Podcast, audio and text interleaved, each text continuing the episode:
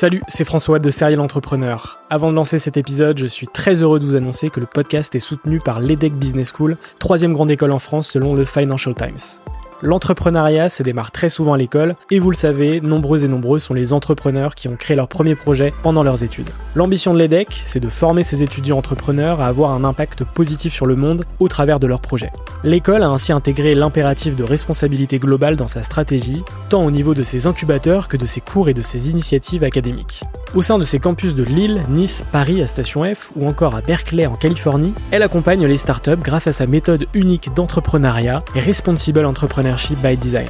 Une approche innovante permettant d'intégrer les enjeux économiques, sociétaux et environnementaux au cœur de leur modèle de développement et ce, dès leur création. L'objectif de l'EDEC, faire émerger un nouveau modèle de start-up adaptable à tout projet qui intègre pleinement les enjeux de responsabilité. Chaque année, ce sont ainsi plus de 70 nouvelles start-up qui intègrent ces incubateurs. Si vous souhaitez en savoir plus, n'hésitez pas à vous rendre sur www.edec.edu.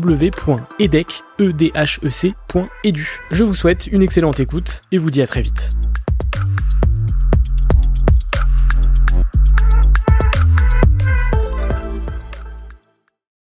Bienvenue sur Serial Entrepreneur, le podcast des entrepreneurs.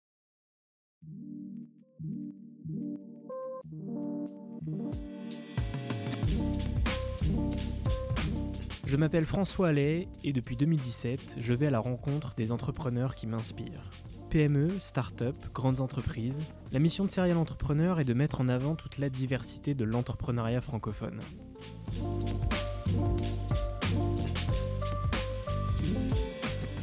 Bienvenue dans ce 63e épisode, j'espère que vous êtes en forme pour cette nouvelle semaine. Je vous retrouve pour un nouvel épisode disponible intégralement en vidéo sur la chaîne YouTube de Serial Entrepreneur. Si vous préférez la vidéo à l'audio, vous avez donc le choix.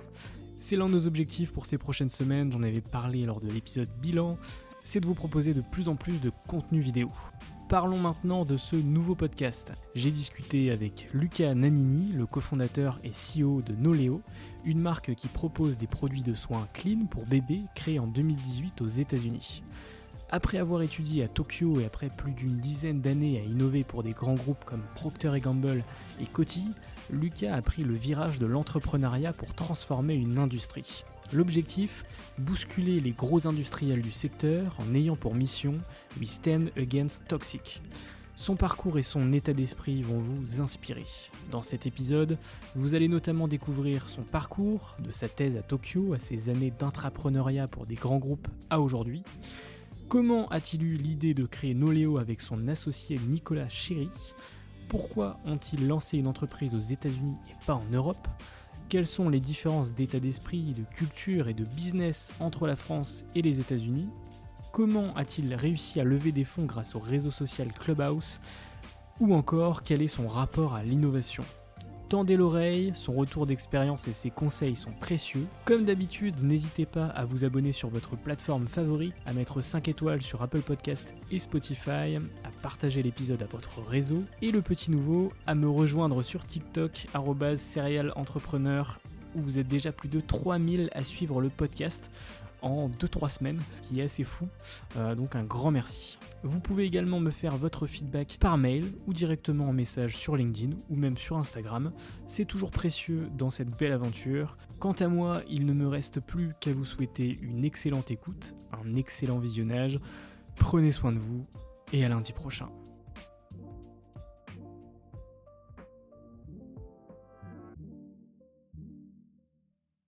Salut Lucas. Salut François. Comment ça va?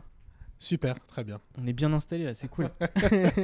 ça fait plaisir. Objectif, pas s'endormir pendant l'interview. Exactement, non, ça devrait le faire. Euh, écoute, je suis super content de, te recevoir euh, dans, le podcast, euh, dans Serial Entrepreneur. Ouais, ça fait longtemps, on en parle depuis Exactement, pas mal de temps. parce qu'on s'est rencontrés sur Clubhouse bah, début d'année dernière. C'est ça, L'âge d'or de Clubhouse. on aura l'occasion Exactement, on aura l'occasion d'en parler. je commence toujours sur des questions sur le parcours. la première question qui revient souvent, est-ce que tu as toujours voulu devenir entrepreneur? Dans la définition que les gens ont aujourd'hui, non. Euh, j'ai toujours voulu faire des choses que les gens n'arrivaient pas à faire. Euh, donc moi j'ai eu un parcours euh, pas classique, mais pas un parcours très différent de ce que tu peux voir en fait chez les entrepreneurs ou les gens qui sont dans les grands groupes. J'ai fait, collège, lycée. moi, j'ai grandi dans le, pardon, dans le 94, dans le Val-de-Marne. le collège, il était pas ouf. Le lycée était pas ouf, mais je me suis bien fait embrouiller par ma mère pour bien travailler à l'école. Et après, j'ai réussi à rentrer dans une prépa. Euh, puis prépa, école de école d'ingé, école de chimie. Euh, et après, euh, monde du travail dans les grands groupes. Moi, je travaillais pas mal de temps chez Procter Gamble. Ouais. Et, et, pour la partie entrepreneuriat, en fait, je suis un, un en anglais, dirait un late bloomer. Je suis arrivé sur la scène de l'entrepreneuriat très très tard, à 35 ans. Euh, et, euh, mais je me suis rendu compte que les mécaniques de l'entrepreneuriat, faire les choses un peu différemment, euh, bouger les lignes sur pas mal de choses, je le faisais en fait au travers de mes expériences passées. Donc mmh. ça, du coup, ça, je l'ai fait depuis pas mal de temps. depuis, je te dirais, peut-être mes, mes 20 ans. mais vraiment, entrepreneuriat à proprement parler, pas dans les grands groupes démarrer ma boîte, assez tard. Ok. Et tu as grandi dans quel environnement Qu'est-ce que faisaient, qu'est-ce que faisaient tes parents Oh. Euh, parce que c'est quelque chose qui, c'est des choses qui influencent aussi le, tu vois, le parcours forcément. Ouais.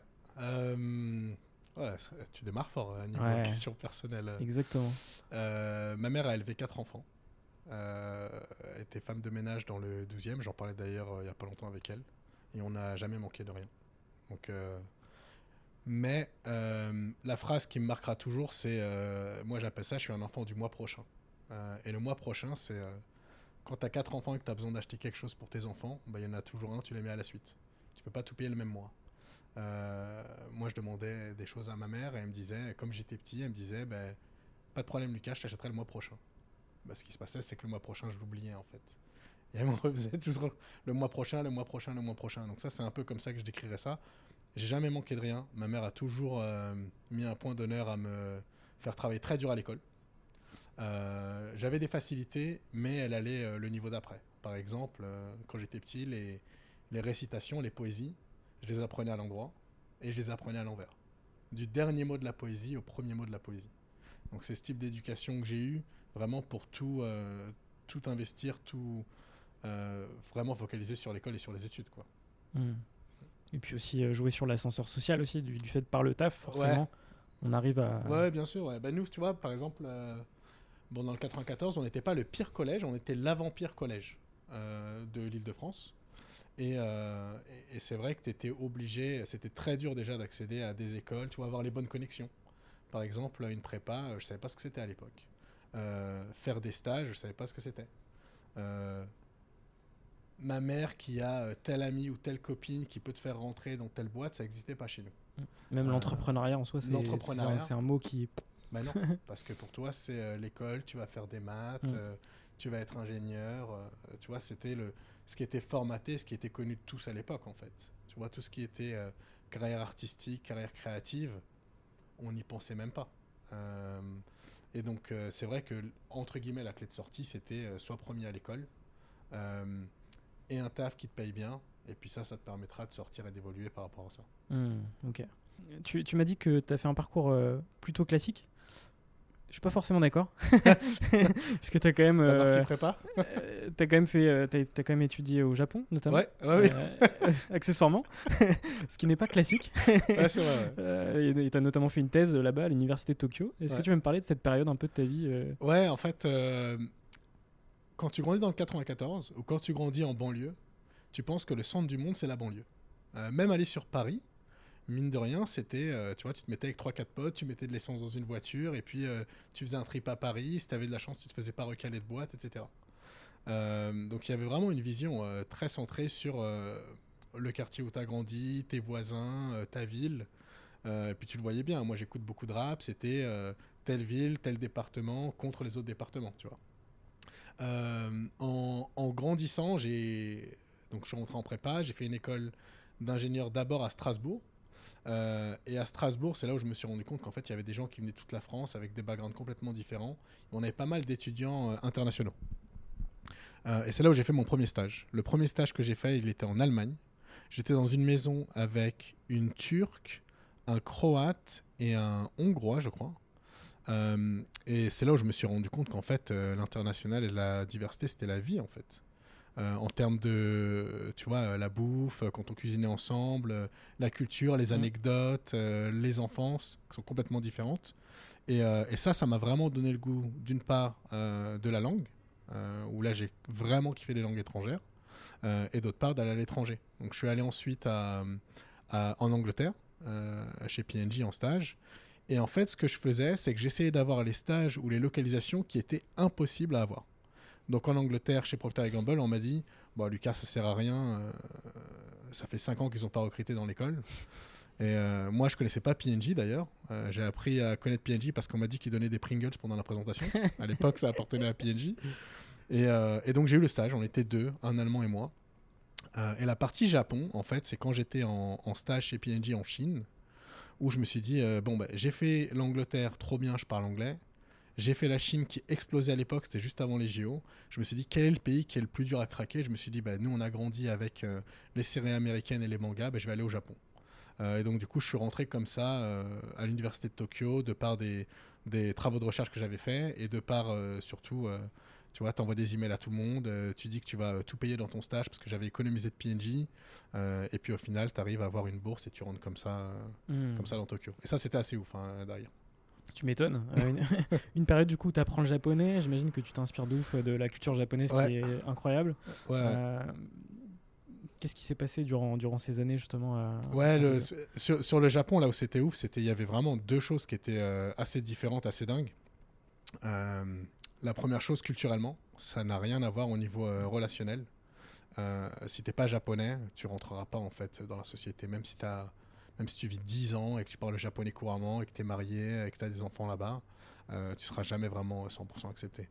Euh, et c'est vraiment, euh, tu le sens, c'est une, communauté qui est très insulaire, qui a un- une histoire très forte, qui a des, des, des- coutumes et des codes tr- très prononcés, très définis. Et ça, c'était quand même assez dur. Donc du coup, tu en arrives à évoluer avec en fait euh, les Français ou les internationaux qui sont là-bas. Donc je me suis jamais vraiment 100% euh, euh, intégré dans la culture japonaise, même si j'ai appris pas mal de choses. Hmm. Euh, au niveau de la langue, c'est aussi très dur. Et en fait, le problème que j'ai eu, c'est que j'ai appris le mandarin avant d'aller au Japon. Et donc, du coup, je me suis dit, bon, bah, ça va être trop dur. De... Je, me mettrai à mélanger les deux. Et donc, du coup, au final, j'ai jamais vraiment appris le japonais au niveau d'être d'être bilingue en japonais. Tu vois, il y a tellement de niveaux de complexité. Oui, tu peux parler, avoir des conversations euh, standards. Oui, avoir les bases, polies, hein. les bases, euh, réseau social simple. Mais dès que tu en arrives à des choses qui sont euh, business, euh, ça, ça devient, ça devient hyper compliqué. Hmm. Mais, euh, mais la chose qui m'a le plus aidé au Japon, c'est qu'en fait, je me suis mis à faire du packaging chez Procter Gamble. Donc, développement des emballages, de l'innovation, etc. Et le Japon est le pays qui est le plus pointu en termes de, euh, du fait, en termes de perfection, en fait. T'as pas le droit d'avoir des défauts. Si tu achètes un paquet de gâteaux, le, paquet, le gâteau individuel est emballé par pack de 3, puis emballé par pack de 6, puis emballé par groupe de 12. Euh, ça, tu l'as pas en France, tu vois. Euh, D'ailleurs, aujourd'hui, le développement durable et le Japon, euh, ça va pas très bien ensemble. Le vrac au Japon, c'est pas. un- Non, mais c'est impossible, impossible, tu vois. Et, et- là où c'est là où c'est là où c'était intéressant, c'est justement cette notion du zéro défaut, cette notion de la perfection, cette notion aussi du de la cérémonie.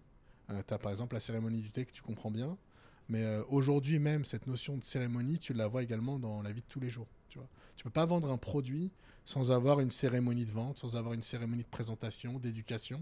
Et mine de rien, ce type de code que j'avais appris avant, ben, je le reprends d'ailleurs aujourd'hui même sur la marque que j'ai. Ok, super intéressant. Euh, toi, tu as été assez tôt finalement sur des sujets de packaging. Mm. Euh, ta thèse notamment, elle, elle parlait de ça un peu? Euh, non, c'était euh, bah, euh, mon master thesis que j'ai fait sur les polymères conducteurs. Mhm. Donc les polymères, les macromolécules, les grosses molécules, les, les matières plastiques avec des grandes chaînes. Et en fait, je travaillais sur les plastiques conducteurs d'électricité. Et à l'époque, c'était hyper marrant parce que des potes venaient me voir à, à l'université de Tokyo et on, on avait fait une visite du labo la nuit. Le problème au, au Japon, c'est que tu as des, des séismes tous les 3-4 jours en fait. Et moi, j'étais sur le campus et dès qu'il y avait un séisme, comme on avait des expériences chimiques qui tournaient la nuit, je devais m'assurer que rien n'était cassé au labo. Donc je faisais souvent des visites la nuit pour euh, m'assurer que rien n'avait explosé, etc. Et donc j'en parle à mes potes, ils disent Mais Lucas, qu'est-ce que tu fais? Je dis Ben voilà, je travaille sur des matières plastiques euh, qui conduisent l'électricité. Et c'est trop bien parce que dans le futur, tu pourras euh, enrouler ou plier ta télé. Et euh, je te parle de ça, c'était euh, 2008 et tout le monde se foutait de ma gueule. Et en fait, ce qui se passe 2020, tu as les Samsung qui ont leur téléphone qui avec les écrans qui se plient, les écrans incurvés. et ça, je ne m'en rendais pas compte à l'époque. Hmm. Donc ça, c'était ouais, très tôt dans l'innovation, très tôt dans le packaging, précurseur sur pas mal de choses. Ouais, et, du coup, tu as bossé après chez Procter Gamble, Ouais. chez Coty aussi, Ouais, chez euh, donc Coty, sur des sujets de- d'innovation. Qu'est-ce que ces années de, de salariat euh, t'ont appris en fait C'était un peu un, un parcours hybride. Euh, c'est ce que les gens appelleraient de l'intrapreneuriat. Euh, Il n'y avait Mm. pas vraiment de mots à l'époque euh, là-dessus. Mais en, en fait, dès que je suis rentré chez, chez Procter Gamble, mon premier projet, c'était de redesigner un, un packaging pour le parfum, un des parfums Lacoste à l'époque.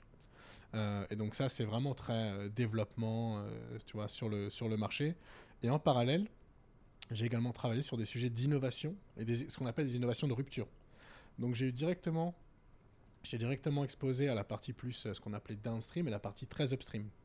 Euh, et ça, euh, la chose que j'apportais, comme j'étais assez frais et en fait on, me disait t'es pas encore proctérisé. Tu vois, des gens qui sont plus de 2-3 ans dans les boîtes, ils sont complètement lobotomisés. Comme j'étais pas encore proctérisé, j'avais des façons de travailler qui étaient différentes. Et c'est ce qu'on voyait quelques années plus tard sur consumer-centric, customer-centric design, sur euh, la partie agile, etc., que je faisais de façon un peu intuitive, en fait, directement. Euh, et en travaillant davantage avec les US à l'époque, parce que notre siège était à Cincinnati, c'est là où je me suis mis à, en fait, li- euh, l'idée, mener des programmes d'innovation, qui étaient des, des programmes d'innovation et des façons de travailler qui étaient beaucoup plus, euh, beaucoup plus euh, basés sur ce qu'on fait aujourd'hui en termes d'innovation. Quoi. Donc ça, je l'ai fait dès le début. Et puis ensuite, j'ai vraiment créé ce, ce personal branding autour de l'innovation, les nouvelles façons de le faire, le consumer-centric, euh, design, etc. Et j'ai été envoyé ensuite sur les différents sites, à Singapour, au Japon à nouveau, euh, où j'ai eu le- les pires six mois de ma vie, euh, pour justement déployer ces nouvelles techniques d'innovation. Hmm. si, si pire mois de ta vie, est-ce que tu peux potentiellement Ouais, développer? On m'a- on m'a envoyé au, ben, on m'a renvoyé au Japon. Euh, c'est moi qui l'avais demandé d'ailleurs pour bosser sur une marque qui s'appelle SK2. C'est l'une des plus grandes marques de luxe en skincare pour repenser l'innovation. Les, Japonais sont beaucoup sur le, la fonctionnalité et la performance. Tu le vois sur tout ce qu'ils font. Il y a très peu de storytelling. Il y a très peu d'éléments liés à, euh, à l'esthétisme, au design. Euh, et mon rôle était d'apporter justement toute cette partie service et design au niveau des innovations qu'ils faisaient sur le produit. Et il faut savoir que le site de euh, Procter Gamble au Japon était basé sur une île qui s'appelle Roko Island, qui est une île artificielle. Donc si vous allez aujourd'hui sur Google Maps et vous regardez Roko Island, tu vois la forme de l'île, Hmm. c'est un rectangle. Ah ouais. Et le truc, c'est que ben, j'avais pas trop de sport euh, là-bas, donc je courais et en 25 minutes, tu faisais tout le tour de l'île et tu avais l'océan tout autour de toi. Et tu pètes un plomb. J'avais pas de voiture. Une sorte euh, y de, petite prison, quoi. l'île. Un peu. C'est ça, une petite prison dorée où tu es bien payé, parce que tu es payé en expat, euh, mais tu peux rien faire si tu pas de voiture et il n'y a personne sur l'île aussi. Ok, c'est fou. hein. Donc c'est et d'ailleurs c'est à ce moment-là où je me suis rendu compte que euh, l'argent faisait pas le bonheur parce qu'on m'a demandé d'étendre six mois supplémentaires, de passer directeur directement là-bas et c'est à ce moment-là où j'ai refusé où je me suis dit euh, Ouais, c'est pas, c'est l'argent pas une ça- vie. voilà, ouais, t'as exactement. pas tes amis, t'as pas ta famille, euh, ça, c'est ça pas peut une pas, vie, en ça fait. peut pas tout compenser, quoi. Ouais, c'est ça.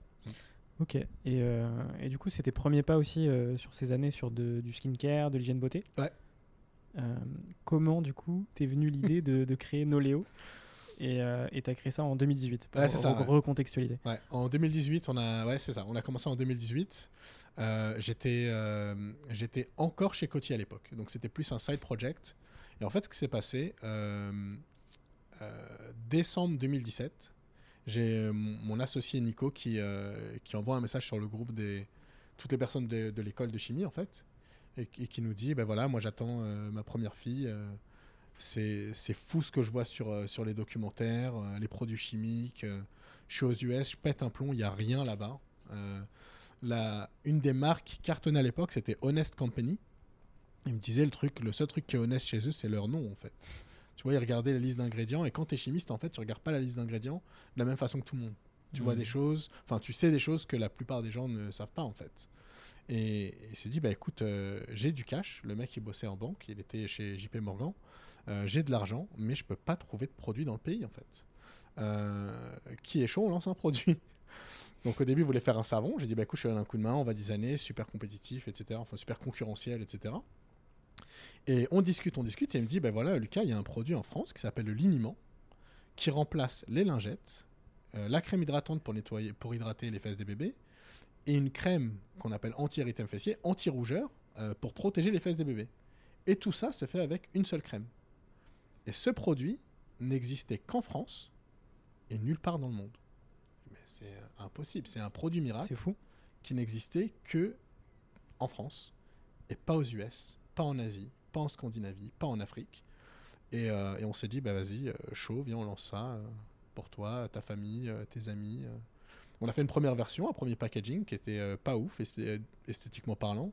Et ça a commencé à prendre, les gens achetaient, les gens rachetaient.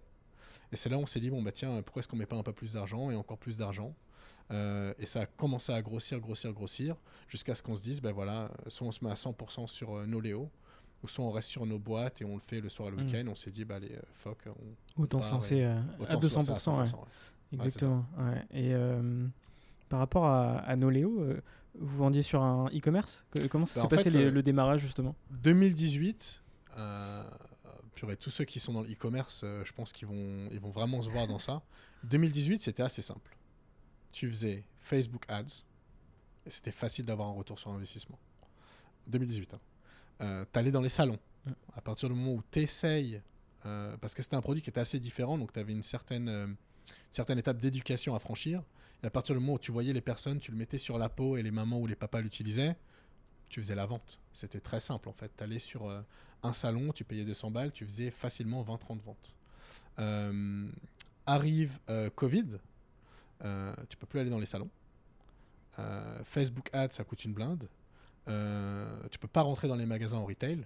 Donc du coup, on s'est mis full, full direct to consumer, website, Shopify, et également Amazon qu'on a vu venir et qui, Ouais. qui avait explosé. La chance qu'on a eue à ce moment-là, c'est que notre, notre produit, comme c'était un produit pour le change pour bébé, faisait partie des produits de première nécessité. On n'a pas eu en fait euh, cet embargo, ce, ce blocage euh, où tu pouvais pas en fait vendre sur Amazon. En fait. Donc, Vous avez été euh, direct mis en avant voilà, directement mis en avant. On a vu une grosse piste d'accélération à ce niveau-là pendant, les, pendant le premier lockdown, les premiers confinements. Et on était avec le papier toilette, rupture de stock dans les lingettes. Ben, les gens venaient acheter notre produit en fait. Ok. Et, c'était quoi justement l'argument concurrentiel versus ce qu'il y avait sur le, marché justement Ben, on, a mis pas mal de temps à le, chercher. Il faut savoir que les Américains et les Français sont complètement différents. Euh, en France ou en Europe, la partie qu'on appelle pardon, clean skincare ou clean beauty, avoir des, plus de naturalité, des, des ingrédients plus sains, des packaging meilleurs pour l'environnement, ça c'était déjà établi depuis des années en, en France et on a vu pas mal de marques émergentes qui ont commencé à grandir justement en France et ça c'était vraiment pas mal. Aux US c'est pas ça. Aux US c'est euh, du value pack. Tu vois, tu vas acheter ta lessive par bidon de 10 litres par exemple. Euh, tu vas faire des, des value packs où tu vas vendre 10 flacons parce que tu peux économiser euh, 15%. Et donc ça, c'est vraiment ce positionnement où du coup, euh, tu pouvais pas te positionner en disant, tu as trois produits au lieu, t'as un produit au lieu de trois, tu fais des économies. Euh, parce que eux comparaient tout ça avec les lingettes qui coûtaient euh, un centime la lingette, tu vois. Euh, la partie naturalité, c'était pas également la partie la plus importante à l'époque, sauf en Californie. Et donc nous, le, parti pris qu'on a eu, ça a été de se dire, bah, plutôt que d'essayer de faire plaisir à tout le monde aux US, les US c'est tellement grand, c'est dix fois plus gros que la France, on va se focaliser sur la Californie. Et le message qui résonnait le plus, c'était vraiment pas de produits chimiques, pas de toxines, on n'a que 5 ingrédients, pas de fragrance, pas de conservateur. Et c'est vraiment le chiffre de se dire, euh, on n'a pas formulé ce produit sans A, B, C, mais seulement avec ces 5 ingrédients. Hmm. Et ça a été l'histoire qu'on a eue et qu'on a continué à cultiver et, et qu'on a poussé au maximum sur la Californie et par la suite euh, sur le reste des États-Unis. Et c'est ce qui a fait que la boîte a été créée à San Diego et pas en France du coup? Alors la boîte, bah alors, la boîte avait été créée au tout début à Chicago. Euh, pendant Covid, on s'est rendu compte qu'on était online, euh, qu'on n'avait pas de problème sur la, partie rencontre produits physiques.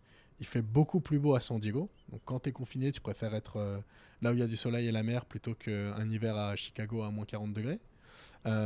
Et, le fait que notre audience soit 30-40% de notre consommateur soit 30-40% en, Californie, ça a énormément aidé. On s'est dit qu'il y avait un alignement entre euh, les besoins de, de la famille des équipes et, euh, et là où le business allait aller en fait. Hmm. Donc euh, à la base, on voulait regarder Los Angeles. Tu vois les tu vois les loyers à Los Angeles, tu comprends vite que Tu vas pas t'installer là-bas. Pas dans un premier temps. Pas dans un premier temps. Et, et la particularité aussi, c'est- du coup, c'est que ton associé est basé à San Diego Ouais. et toi à Paris. Ouais. Comment on fait pour co-driver une boîte en Ouais, étant ça, à, plusieurs milliers de, de- de kilomètres Ouais, ça c'est euh, ça c'est super dur. Alors pendant euh, pendant Covid, t'as pas vraiment ce problème. Euh, quand on est sorti de Covid, un des problèmes qu'on a eu, c'est de se dire, ben voilà, euh, nous on a on a 9 heures de décalage horaire.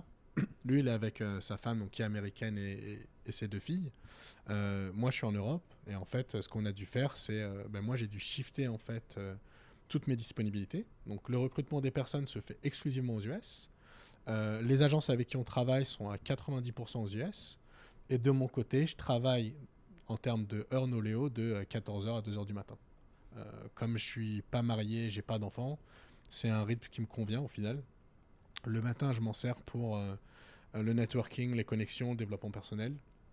Et l'après-midi, c'est euh, noléo jusqu'à euh, ouais, 2h du matin. Ok. Et du coup, vos échanges, euh, c'est.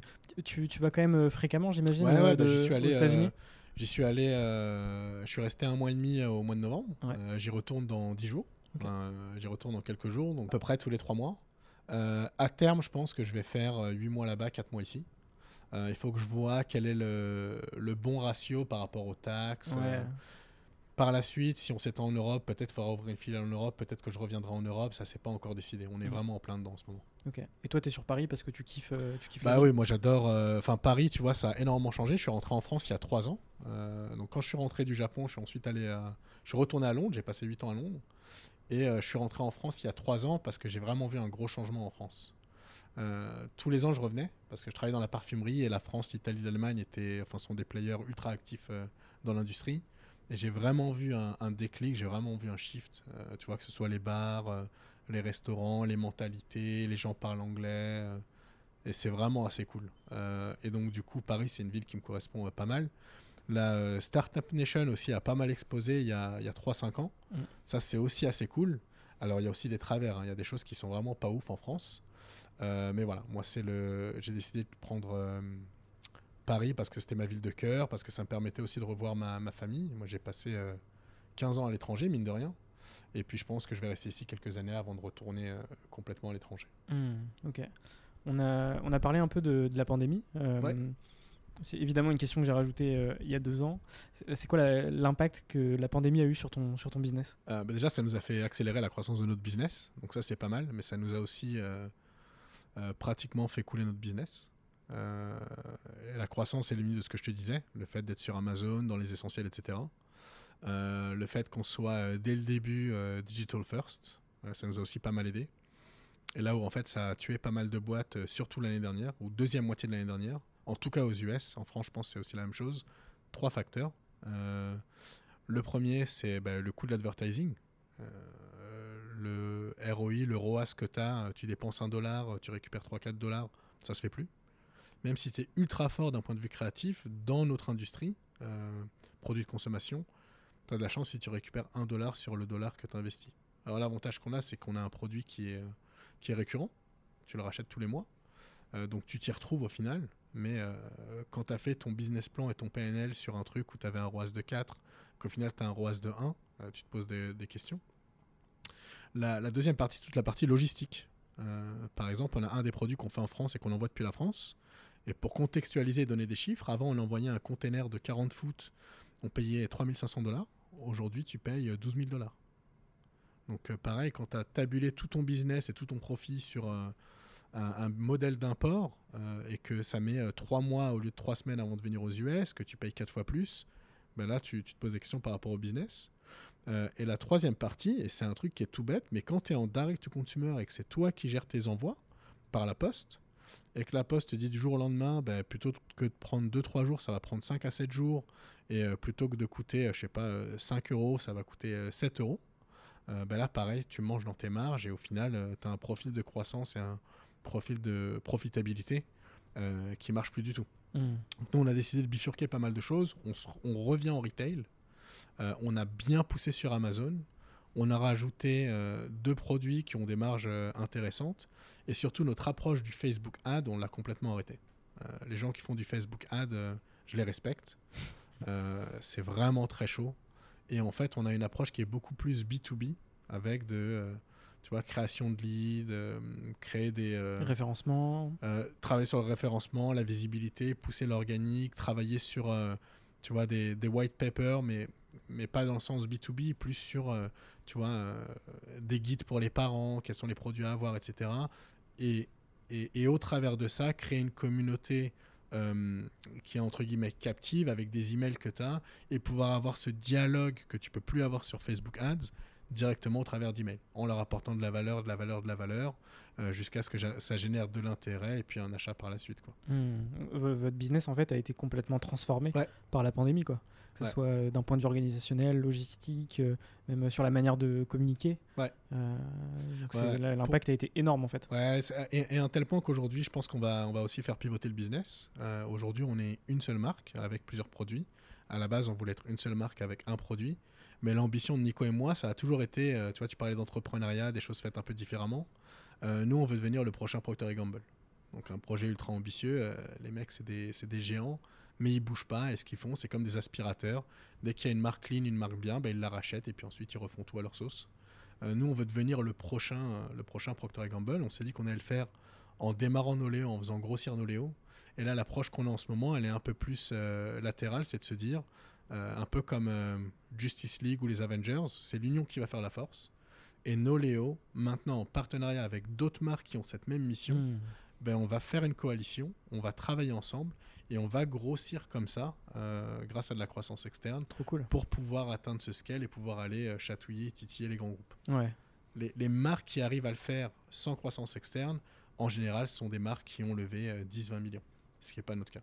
Ok. Donc l'objectif, c'est vraiment de créer une super team de marques qui ont la même vision, les mêmes valeurs, pour justement concurrencer des, des gros et, et demain, effectivement, les remplacer. C'est exactement. Trop cool. Euh, on va maintenant parler aussi de 2021 Ouais. et du début d'année qui euh, a vu éclore, un- euh, notamment en France, puisqu'il il avait éclos déjà en, en 2020 un, un réseau social Clubhouse. Ah, yes. tu y arriver. Grand merci à, grand merci à. Exactement, où, euh, où effectivement en France ça a totalement explosé euh, fin janvier, début février, euh, où on a vu de plus, en plus de rooms hein, tous les jours, quotidiennement, sur plein de sujets différents. Toi, tu as beaucoup exploité ce réseau. Ouais. On, te voyait assez fréquemment sur ce réseau, sur pas mal de rooms. Qu'est-ce Pas que, que ça business d'ailleurs. pas que business, exactement. et, et qu'est-ce que ça t'a apporté Clubhouse et, et on va parler justement de comment tu as, levé des fonds euh, via, via Clubhouse. Ouais, euh, chose qu'on. Enfin, j'en parle pas souvent, mais je, te dirais comment ça s'est passé. Clubhouse, moi, je suis euh, tombé dedans. Enfin, je fais partie d'un club qui s'appelle Couch Culture.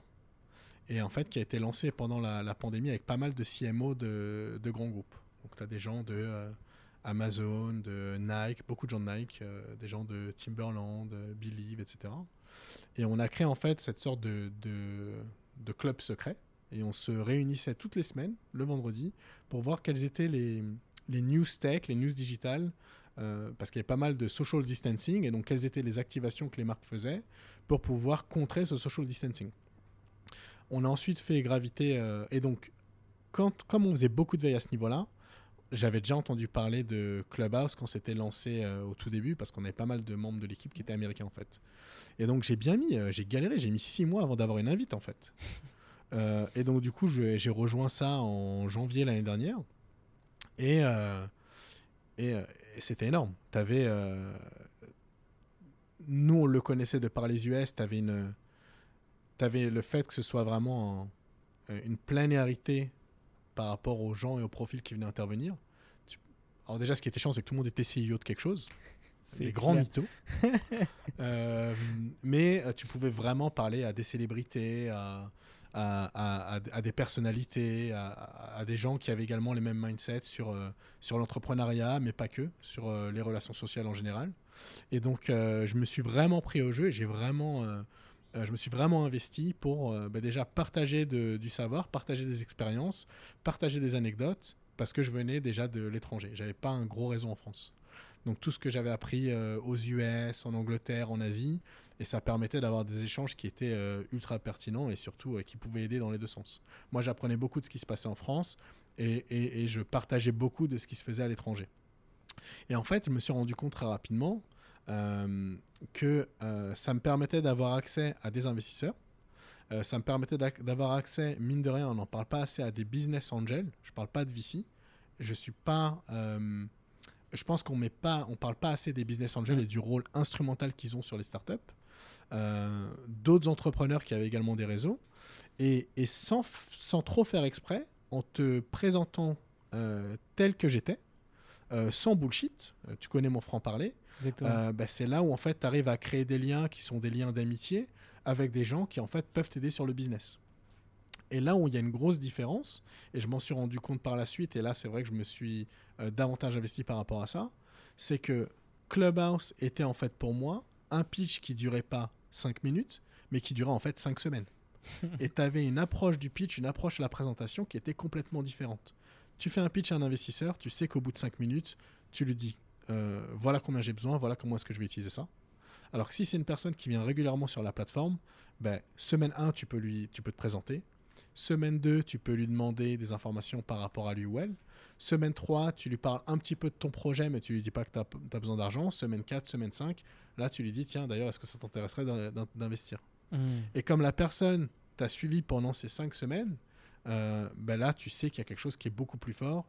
Et comme sur les startups, les gens investissent beaucoup sur les fondateurs, ben dans ce cas-là, tu as toute cette partie-là que tu as revue, que tu as améliorée, que tu as peaufinée pour aller ensuite chercher, euh, chercher des sous. Mm. Nous, on a levé, on a fait une levée d'un million, on a levé à peu près 500 euh, 000 euh, grâce à, grâce à Clubhouse. Ouais, donc ça a été un vrai booster en termes de rencontres et, et, du coup business. mais c'est vrai que le premier truc qui me vient en tête, c'est vraiment les rencontres. Ouais, c'est les rencontres. On était quand même dans une période où voilà, c'était en mode reconfinement, les gens étaient chez eux, donc forcément avaient plus de temps pour. en plus, c'était un réseau qui effectivement prenait du temps. Mm. Euh, mais c'est vrai que même en bossant, tu pouvais te mettre dans une room, euh, écouter ce qui se disait et, créer des connexions. Euh, enfin, ça, a été, ça a été assez fou cette période.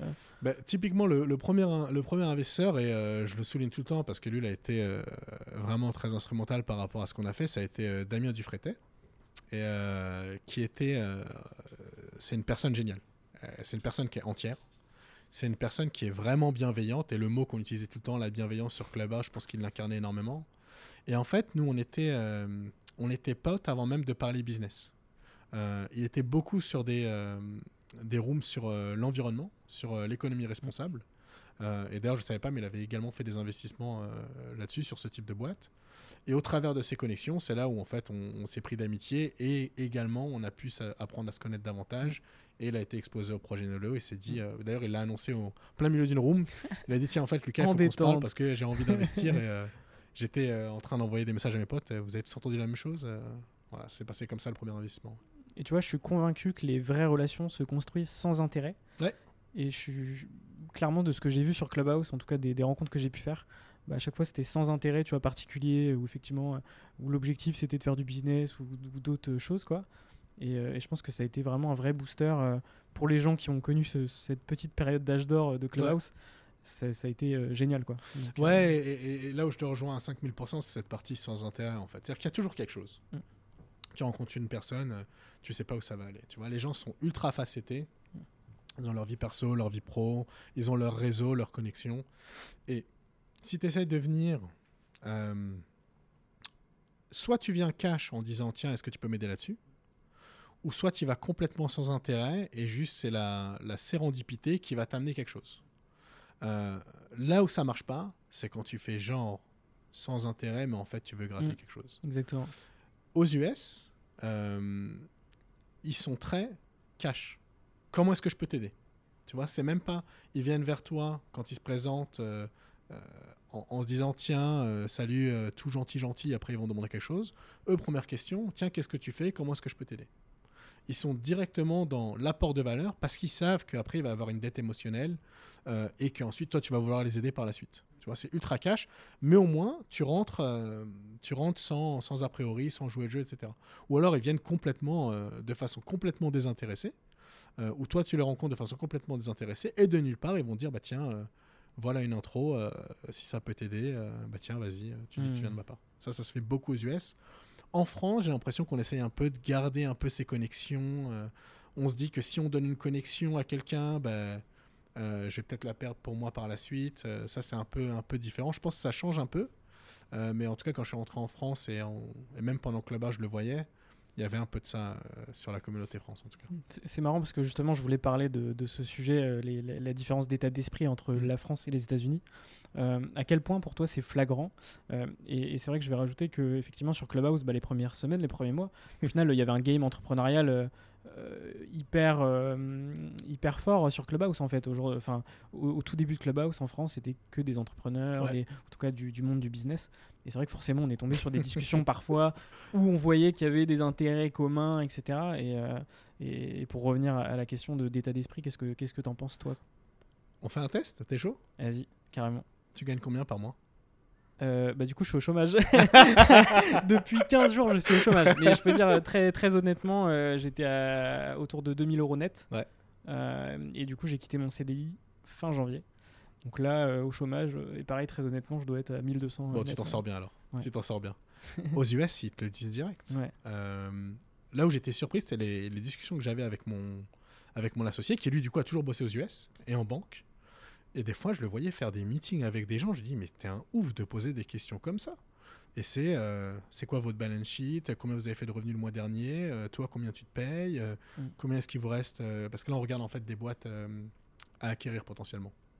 Et, et cash, combien est-ce que je dois te payer si je veux te débaucher? Et ça, sur les premiers, deuxième, troisième meetings, tu vois. Mm. Aux US, tout le monde est ultra transparent. Il y a des choses qui sont. Alors qu'ils le sont beaucoup moins sur les questions qui sont liées à la famille. Euh, en France, c'est un peu l'opposé. Les Mhm. gens vont sortir tous les ragots, tout ce qui se passe au boulot, la famille, etc., alors qu'ils te connaissent même pas.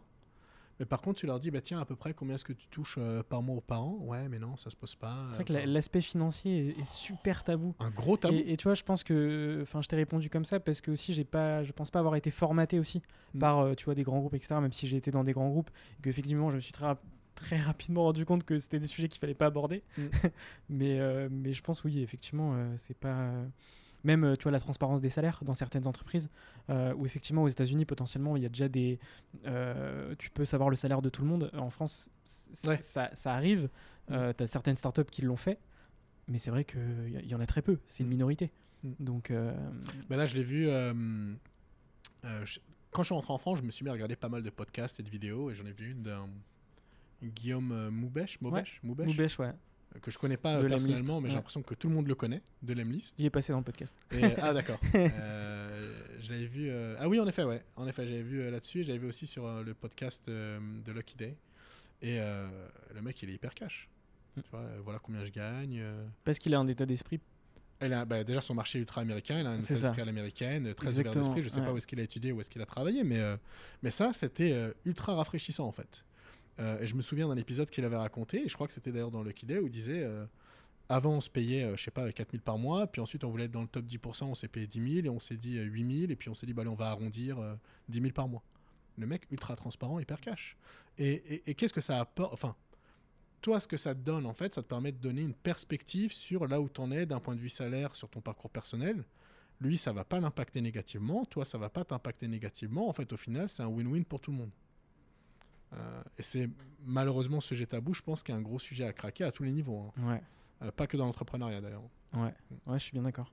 Même si effectivement, je pense que c'est plus compliqué potentiellement pour les anciennes générations et effectivement pour quelqu'un qui travaille en grand groupe euh, de révéler ce genre de choses parce que ça va vite créer des tensions. Voilà, la personne va ah tiens il gagne plus que moi, tu vois. C'est très français aussi.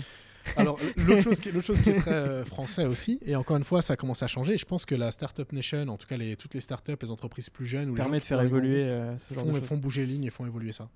Euh, j'ai repris une équipe d'innovation quand je suis rentré en France chez Coty et j'ai vu un gros décalage entre la- une personne qui gérait les tendances chez nous, une tueuse. Elle est ultra forte, mais elle touchait nettement moins qu'un qu'un mec qui était au même niveau en fait. Et là où ça s'est euh, changé, enfin là où le, le décalage s'est créé, c'est qu'au niveau de l'embauche, ils sont pas venus avec le même salaire.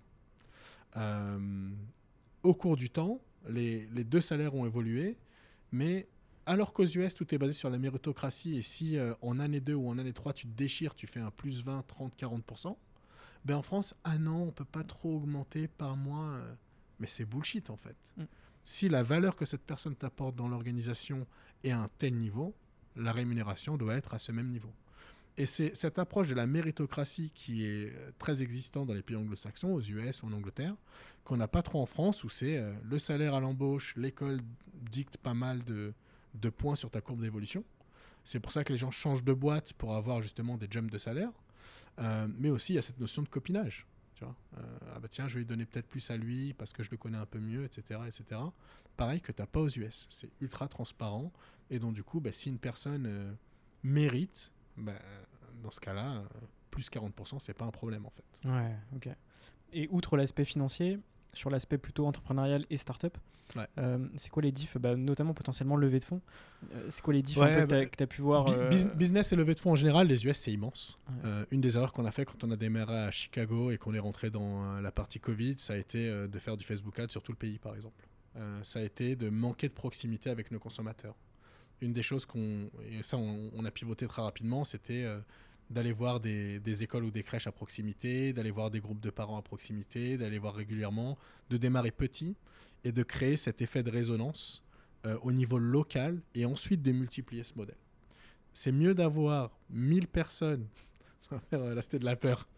C'est mieux d'avoir 1000 personnes dans une ville que une personne dans 1000 villes on, croppera et on, fera, un reel.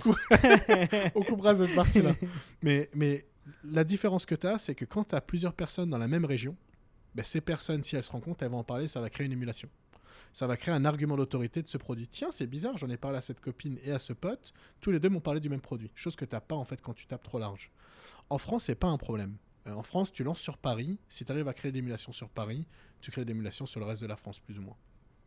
La deuxième chose qui est, euh, euh, qui est très différente, c'est que tu as des, des, habitudes conso qui sont vraiment différentes d'un point de vue business entre les villes du Midwest, entre la côte Est, le Sud-Est et, et, la Californie.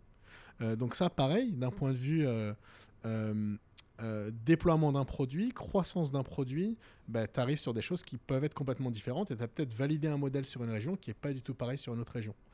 Euh, et, l'autre chose aussi qui est pareil liée à l'échelle, liée à l'amplitude, si demain tu fais une campagne marketing, soit tu le fais en interne, mais si tu passes par une agence, ticket minimum, les chiffres magiques, c'est 5000 euh, balles pour un freelancer par mois en retainer et 10 euh, 000 balles en retainer par mois pour une agence. les budgets qui sont nécessaires pour lancer un produit aux US, c'est de la folie. Et donc, du coup, ça impacte sur euh, les tailles de production que tu as à faire. Aujourd'hui, tu veux lancer un développement d'un produit, ton manufactureur, ton usine va te dire bah, très bien, on va commencer par 10 euh, 000 pièces. En France, tu commences avec une production de 1000 pièces. Donc, le cash dont tu as, besoin pour lancer la machine, il est facilement 10 fois plus grand. Et la différence que tu as sur les levées de fonds, euh, c'est que tu arrives aussi, pour pouvoir atteindre un VC, bah, le, ticket minimum pour un seed, c'est tu arrives entre 2, 3, maintenant c'est 5 millions pour un seed aux US, tu vois. En France, euh, les fonds vont commencer à 500 000, 1 million, et, euh, et un billet va commencer à bégayer quand il faut mettre plus de 50 000 dollars. Hmm. Aux US, euh, c'est normal. Donc c'est là aussi où il y a une approche et une tactique qui est complètement, complètement différente par rapport à ça. L'autre chose qui est très différente, et ça, ça peut être très intéressant pour des gens qui font des levées, les attentes des investisseurs en France et aux US sont radicalement différentes. Aux US, il y a pas mal de cash en fait qui doit être redistribué sur des, investissements. Ils ont besoin de le faire, ils ont besoin de dépenser du cash euh, d'un point de vue taxe. Euh, ce qu'ils font beaucoup, c'est qu'ils vont mettre un gros ticket très rapidement, mais ils vont en fait te coller à la culotte pour euh, avoir des retours, tes métriques, etc. en France, ils vont mettre beaucoup moins. Ils vont également être beaucoup plus patients. Donc, si par exemple, tu as une période de down pendant six mois, un an, parce que tu as une crise sanitaire, ben, ils vont être beaucoup plus indulgents par rapport à des investisseurs américains. Donc c'est deux écoles et, pour les gens qui font du SaaS par exemple, je leur conseille d'aller euh, euh, pour le financement pour l'équipe en France, tu as toutes les aides, pour le financement aux US. Le pendant, et j'en reviens sur la partie équipe, euh, le problème aux US, c'est que le staff coûte extrêmement cher. T'as pas de stagiaire, t'as pas d'alternant, t'as pas de bourse, t'as pas de chômage. Donc en fait, si tu as besoin de monter une équipe aux US, tu en arrives directement à dépenser euh, facilement un million à l'année, alors qu'en France, entre toutes les aides, le chômage, euh, etc., tu arrives à t'en sortir euh, pas trop mal. Et, et d'un côté, le code du travail est plus flex aux États-Unis Ah oui, ça c'est pas mal. Ça. que en France. Tu vois, s'il y a une personne si euh, qui une fait erreur de merde, tu veux recrutement, séparer etc. euh, deux semaines et puis tu, Voilà. tu, la- tu laisses Même s'il y a la période d'essai, mais si tu passes la période d'essai, potentiellement, tu as Ça plus va de aussi dans l'autre sens. Euh, Ouais. Une personne peut te dire du jour au lendemain Exactement. euh, Bon, bah, ciao, dans deux semaines, je suis plus là. Et puis ton handover, ton recrutement et ton handover, il faut que tu le fasses sous deux semaines, un mois. Quoi. Ok. Et, et du coup, cette levée de fonds, qu'est-ce qu'elle vous a permis ou qu'est-ce qu'elle vous permet de faire? Sur la suite de, de Noléo Bah, nous, notre levée de fonds, ça a vraiment été focalisé sur euh, 2021. Euh, là, on re-rentre en, roadshow d'ailleurs pour faire euh, une plus grosse levée sur le modèle que je t'expliquais. C'est un peu le modèle, si les gens veulent regarder la partie, euh, la notion d'agrégateur. Donc, tu crées des holdings, tu crées des groupes, tu crées des coalitions. Ça s'est fait énormément sur les, les boîtes d'ITC sur Amazon. Euh, Il y a un groupe comme euh, Thoasio, par exemple, euh, qui a levé euh, 4 milliards en 3 ans. Euh, ouf. Euh, et eux, ils rachètent toutes les semaines des boîtes et ils créent en fait cette, cette plateforme, cette économie d'échelle, seulement pour les boîtes sur Amazon. Euh, donc nous, on veut avoir ce modèle, mais pour les boîtes hors Amazon, euh, toutes les boîtes qui sont en direct consumer, e-commerce, Shopify et Amazon, et vraiment créer cette coalition, cette Justice League dont je te parlais tout à l'heure. donc là, on fait notre, notre roadshow là-dessus. Le- L'investissement qu'on a eu avant, on l'a vraiment pris euh, pour un investissement en seed, qui était de se dire quel est le canal qui permet de convertir. Alors le problème, c'est que l'industrie et l'économie a complètement changé, donc on a tout essayé. On sait maintenant que le Facebook Ads aujourd'hui, c'est pas pour nous. On sait que Amazon US, c'est un très gros vecteur de croissance. On sait qu'on sortira pas des US avant d'avoir multiplié notre CA par 5, etc. etc. Donc nous, notre million, on l'a dépensé en fait euh, là-dessus. Euh, et aussi beaucoup en inventaire, parce que ça, c'est ce qui avait été multiplié par, euh, par 3 ou 4. Euh, la deuxième partie, c'est vraiment maintenant d'augmenter et d'accélérer ce qu'on a appris et de passer au niveau d'après. Donc passer au niveau d'après, c'est avoir euh, un total annual revenu entre 5 et 10 millions. Ok. Et euh, aujourd'hui, est-ce que tu peux me donner quelques chiffres sur, sur Noléo Noléo, euh, on a multiplié par 4 la taille de l'activité d'année en année depuis qu'on a commencé. Euh, là, on est euh, au-dessus des, euh, des 100 cas par mois. Ça reste une très petite structure de MRR ouais. de MRR, ouais. Et ça reste une très petite structure, mais on a décidé depuis début janvier de focaliser sur la profitabilité. Chose qui est très dure pour les, des besoins de consommation, en fait, des produits de consommation. Pardon. Mm. Donc là, on est maintenant plus ou moins à l'équilibre. Et, et en fait, quand tu lèves des fonds et quand ta, ta structure croît, tu as vraiment deux directions. Soit tu focuses sur de la croissance, donc du top line, je veux avoir de l'acquisition, de l'acquisition, de l'acquisition, mais tu as intérêt à avoir une stratégie de financement qui te permet de lever 1 million, puis 3 millions, puis 10 millions, puis 20 millions. Euh, soit tu euh, focalises sur de la croissance profitable, ce qu'on a décidé de faire, et en fait, chaque dollar que tu dépenses, ben, tu as en profit, euh, tu es positive en termes de profit. Donc là, on est arrivé à, EBITDA neutre et on va continuer à faire grossir notre EBITDA pour avoir un business profitable dans, dans les mois à venir. Hmm, ok, super intéressant. Et c'est quoi les objectifs futurs, même si tu en as déjà parlé, notamment euh, Ouais, une team euh, d'A- d'Avengers Euh, objectif futur, euh, on a, en tout cas, nous, c'est démocratiser ce, ce type de travail, ce type de vision. Nous, on veut devenir le groupe sur la clean beauty, le clean skincare et le clean skincare sans bullshit. On veut faire des alliances stratégiques avec des petites structures, des petites boîtes qui ont des produits qui sont complémentaires aux nôtres. Par exemple, euh, des produits qui sont pour euh, faire la vaisselle ou des lessives ou euh, des soins, je sais pas, pour les pieds, pour le cheveu, des choses qu'on fait pas. Euh, et de le faire vraiment en, en plateforme et créer vraiment cette holding autour de ça et de devenir un peu ce que PNJ fait. Aujourd'hui, PNJ, c'est un groupe de plusieurs dizaines de marques. Bah, de devenir ça, mais de démarrer en étant plein de petites marques qui s'entraident et grossissent ensemble. Une des choses, par exemple, qui est ultra intéressante, quand tu es en retail ou en magasin, le consommateur qui achète ton produit, tu n'as pas son adresse email. Tu ne peux pas le retargeter, tu ne peux pas lier le lien avec cette personne. Quand tu vends sur Amazon en FBS, ce que la plupart des gens font, tu n'as pas le contact avec la personne en direct. La seule façon d'avoir un contact direct avec la personne, c'est deux choses. Ton Instagram et ton Shopify. Et en faisant des alliances stratégiques avec des marques complémentaires, ben nous aujourd'hui on est Noléo. Si demain on a, euh, je sais pas, euh, euh, les cheveux magiques en boîte qu'on, c'est une marque de merde. euh, ben demain en fait ce qu'on aurait, ce serait pas que notre liste d'adresses email, ce serait notre liste d'adresses email plus leur liste d'adresses email sur un segment de consommateurs qui est ultra pertinent l'un pour l'autre parce que tous les, tous les deux se rejoignent derrière cette même mission en fait. Et, et je pense que c'est cette approche qui va être beaucoup plus pérenne, où on aura en fait une sorte de, de communauté, de lifestyle, d'écosystème Mhm. de marque, euh, euh, au travers desquels les gens se reconnaîtront et du coup voudront choper d'une marque à l'autre en fait. Ok, et donc plus de puissance du coup. Plus de puissance en communication, tu fais une entrée chez un retailer, Mhm. ben, plutôt que d'avoir une personne qui est un broker pour une marque, ton broker sera pour cinq marques, les dépenses marketing, euh, le staff, mine de rien, euh, la force de frappe que tu as avec euh, ton manufactureur, ton fulfillment center, tu arrives à des économies d'échelle qui sont assez intéressantes assez rapidement. Ok. Donc là, pour, pour cette année, notre prochaine levée, ce sera pour l'acquisition de 2-3 marques et qu'on puisse faire ce, ce POC, ce Proof of Concept, de ce modèle de coalition et pouvoir quantifier euh, l'économie d'échelle qu'on a même avec 2-3 entreprises. Ok, trop cool, super intéressant. Euh, on va passer à la partie bilan. Ouais. Euh, quel a été le moment le plus difficile de ton aventure entrepreneuriale? Oh putain, chaud ça. Euh, je peux en donner plusieurs? Bien sûr. Ok. Euh, premier moment difficile, je quitte Coty et semaine d'après on rentre en lockdown. Trop chaud. Timing. euh, Timing de Parfait. merde. Tout le monde me dit euh, Lucas, t'es sûr que tu veux pas revenir dans la boîte? Euh, Tiens, il me reste un job. Euh, Je dis non, Balek. ouais. Deuxième moment difficile, en fait, euh, on, avait, on voulait faire notre levée printemps, 2000, euh, printemps 2020 et on l'a décalé à cause du lockdown. Et, euh, et puis la boîte continuait à grossir, on voulait avoir des meilleurs termes, donc on a attendu, attendu, attendu. On a fait notre levée euh, premier quarter 2021. Euh, J'ai fini le mois de février avec euh, 80 euros sur mon compte.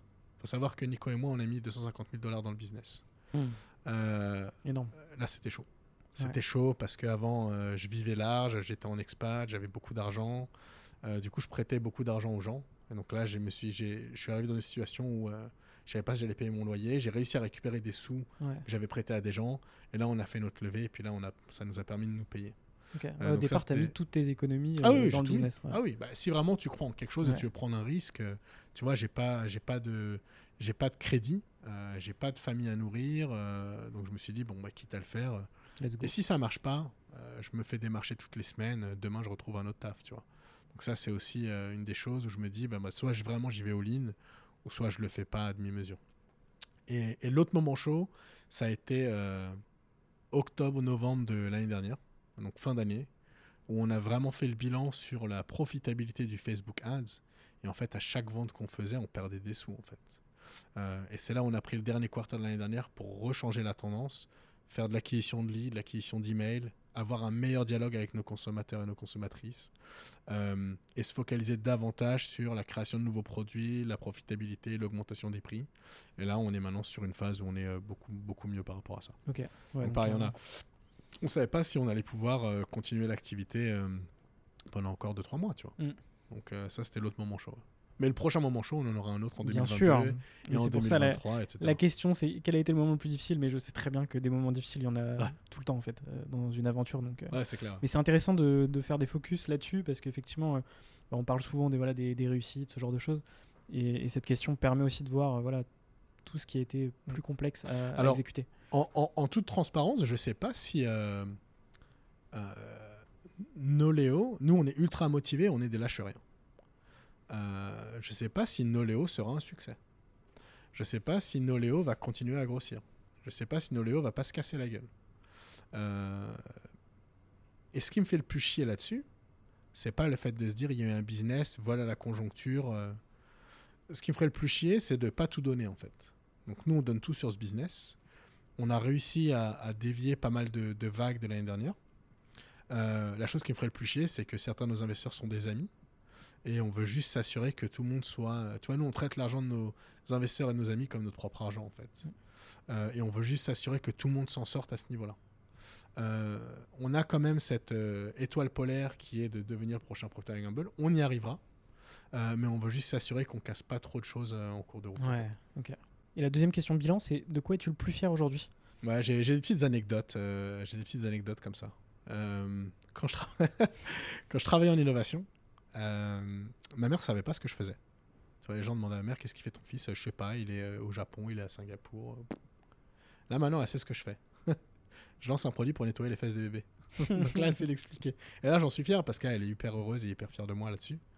Euh, L'autre chose aussi qui, euh, pour moi, me rend euh, très heureux, très fier, j'adore faire des interventions, j'adore, euh, on en parlait euh, tout à l'heure avant le, avant le début, Euh, tu vois, une personne me pose une question, je vais prendre 30-45 minutes de mon temps le week-end pour pouvoir l'aider et Mm. débloquer un... Et ça, je pouvais pas le faire en fait avant. Quand tu es dans les grands groupes, mine de rien, euh, tu travailles H24, euh, oui, tu es archi bien payé, mais en fait, euh, moi, ce qui m'intéresse, c'est d'aider les gens. La plus grosse barrière pour moi de la réussite des gens, c'est l'accès à l'information. Et il y a une personne qui en parle très bien, d'ailleurs, c'est Pierre Gobil, qui a lancé euh, 34 éléments. Et, et en fait, son approche, c'est ça. Tu veux faire ta levée, tu veux faire grossir ta startup. Ce qui te manque, en fait, c'est la connexion, l'accès, l'information. Euh, et ça, j'arrive à le faire davantage et j'en fais au maximum. N'importe Mm. quelle personne aujourd'hui qui m'envoie un, un message sur LinkedIn, sauf si c'est pour me dire je vais faire grossir ton chiffre d'affaires x 10, et là, je, leur, je les envoie chier, euh, je répondrai toujours à a ces beaucoup, il y messages. en a beaucoup. Ah, il y en a beaucoup. ouais. Donc ça, ça j'en suis très fier. L'autre chose aussi qui me rend euh, particulièrement fier, c'est de voir les, les reviews de nos consommateurs. La raison pour laquelle moi j'étais très bien payé et Nico était très très bien payé. Vas-y, balance euh, des chiffres. Chaud? Euh, moi je touchais euh, sur l'assignment que j'aurais eu en, à Amsterdam parce que c'est celui que j'ai quitté, j'a- j'aurais été au-dessus de 200 000 par an, 250 000 par an. Mm. Euh, et Nico, tu multiplies ça, peut-être, je crois, je sais pas, je lui ai pas demandé récemment, mais peut-être Mm. 400 000 dollars par an, je pense. Mm. C'est pas des petits salaires, tu vois. Mais quand on voyait les, ce que les familles nous disaient, j'ai tout essayé. Mon gamin n'arrêtait pas de pleurer. Euh, je suis complètement impuissante, je savais pas quoi faire. J'ai utilisé votre produit, ça m'a littéralement sauvé la vie. T'en as un, t'es super content. T'en as 10, t'es très content. T'as que ça, tu te dis, bah, dans ce cas-là, on va rien lâcher en fait. Tu vois, si ça avait été des, des, des, des feedbacks conso du style, ah, votre produit il est bien, c'est Ouais. cool. euh, ouais, euh, tranquille, c'est bien. Mais quand les gens viennent vraiment dire, j'ai tout essayé, un vrai mon- changemaker. un vrai euh, mon enfant, je peux rien lui mettre.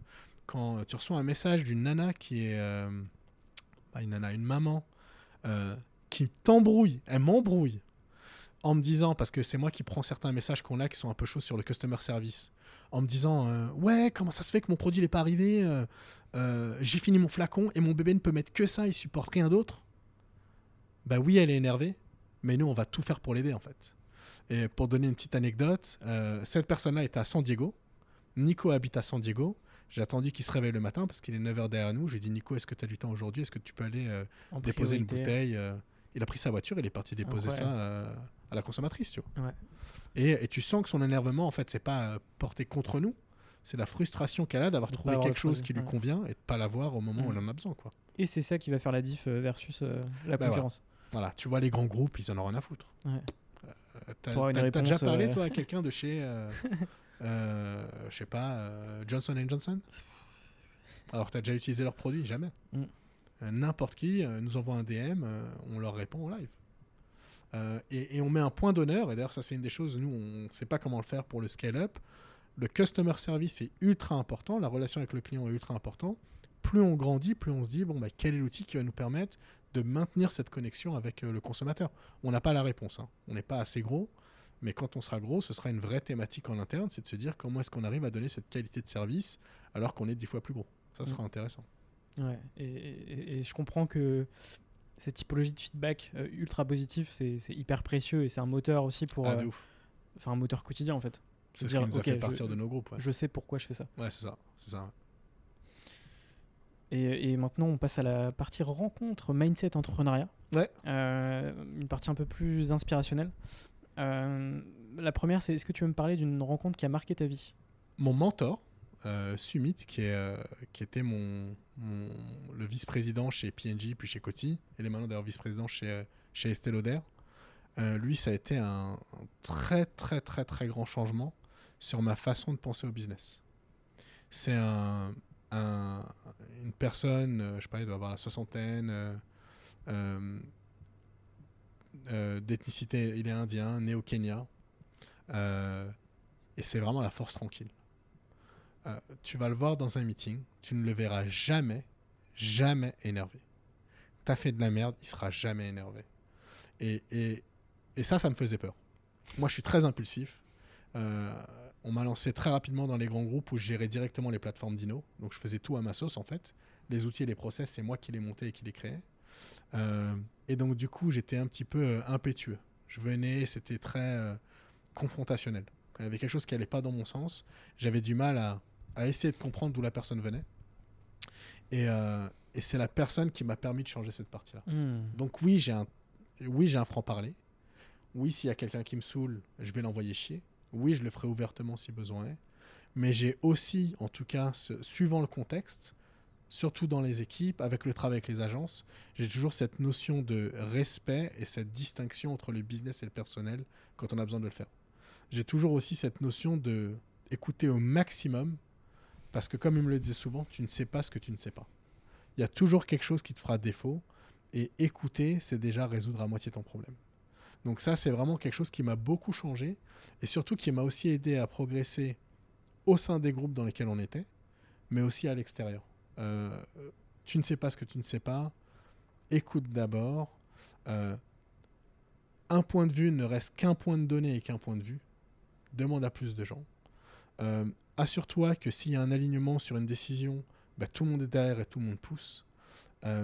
Dis-toi bien que les gens qui n'ont pas le même avis que toi, si vous êtes dans la même équipe, ils veulent tous la meilleure chose, c'est le succès de la boîte. C'est des petites choses comme ça qui m'ont permis de voir le business et le travail en équipe de façon complètement différente. Qui t'a beaucoup apporté en termes de mindset en fait. Ouais. Exactement. ouais. Et du coup, t'as l'air super zen aujourd'hui. Toujours, toujours, mais avant c'était pas le cas. Oh. Ok, trop cool. Euh, Est-ce que tu peux me citer une personne qui t'inspire aujourd'hui? Alors, ça peut être des gens que tu connais ou que tu ne connais pas, mais ça peut être des artistes, tu vois, des, des entrepreneurs, des comédiens, ce genre de choses. Euh, ouais. Euh, bah tiens, bah, je vais, je peux en donner trois. Bien sûr. Alors le, le premier c'est Jordan Peterson. Je sais pas si tu en as déjà entendu parler. C'est un sociologue et il a, un- il a un avis très tranché sur euh, la notion de pouvoir, de réussite au travail, mais également les relations hommes-femmes, euh, la patriarchie, euh, le patriarcat, pardon. Ouais. Oh là, T'inquiète. on peut couper ça. On coupera pas. Euh, le patriarcat, tout ce qui est la place de l'homme et de la femme dans la société, etc. etc. Euh, et, et- et ce que j'aime bien, c'est que pour tous ces argumentaires, euh, toutes ces prises de position, il revient sur ce que j'appelle les first principles. Il, détache euh, l'émotionnel euh, de ses analyses et revient vraiment sur des choses qui sont fondamentales et des vérités absolues. Et il reconstruit sa logique autour de ça. Moi, j'aime beaucoup. La, la deuxième personne, bizarrement, et je l'ai découverte il n'y a pas très longtemps, c'est Roman Fressinet. Hmm. Donc Roman Fressinet, que je vois intervenir sur les, des plateaux de Mouloud, Ouais, le boss. où euh, le boss, où, où il parle de thématiques, le mec, il est pas con, tu vois. C'est engagé, mais c'est subtil et c'est quand même très bien fait. Il parle de, euh, du sexisme, il parle du euh, racisme, ou tous les mots en isme. Le mec va te faire quelque chose ultra marrant, mais il y aura une pointe qui sera toujours bien aiguisée sur des, sur des points qui sont... euh, tu vois, il parlait des religions une fois sur une intervention qu'il a faite.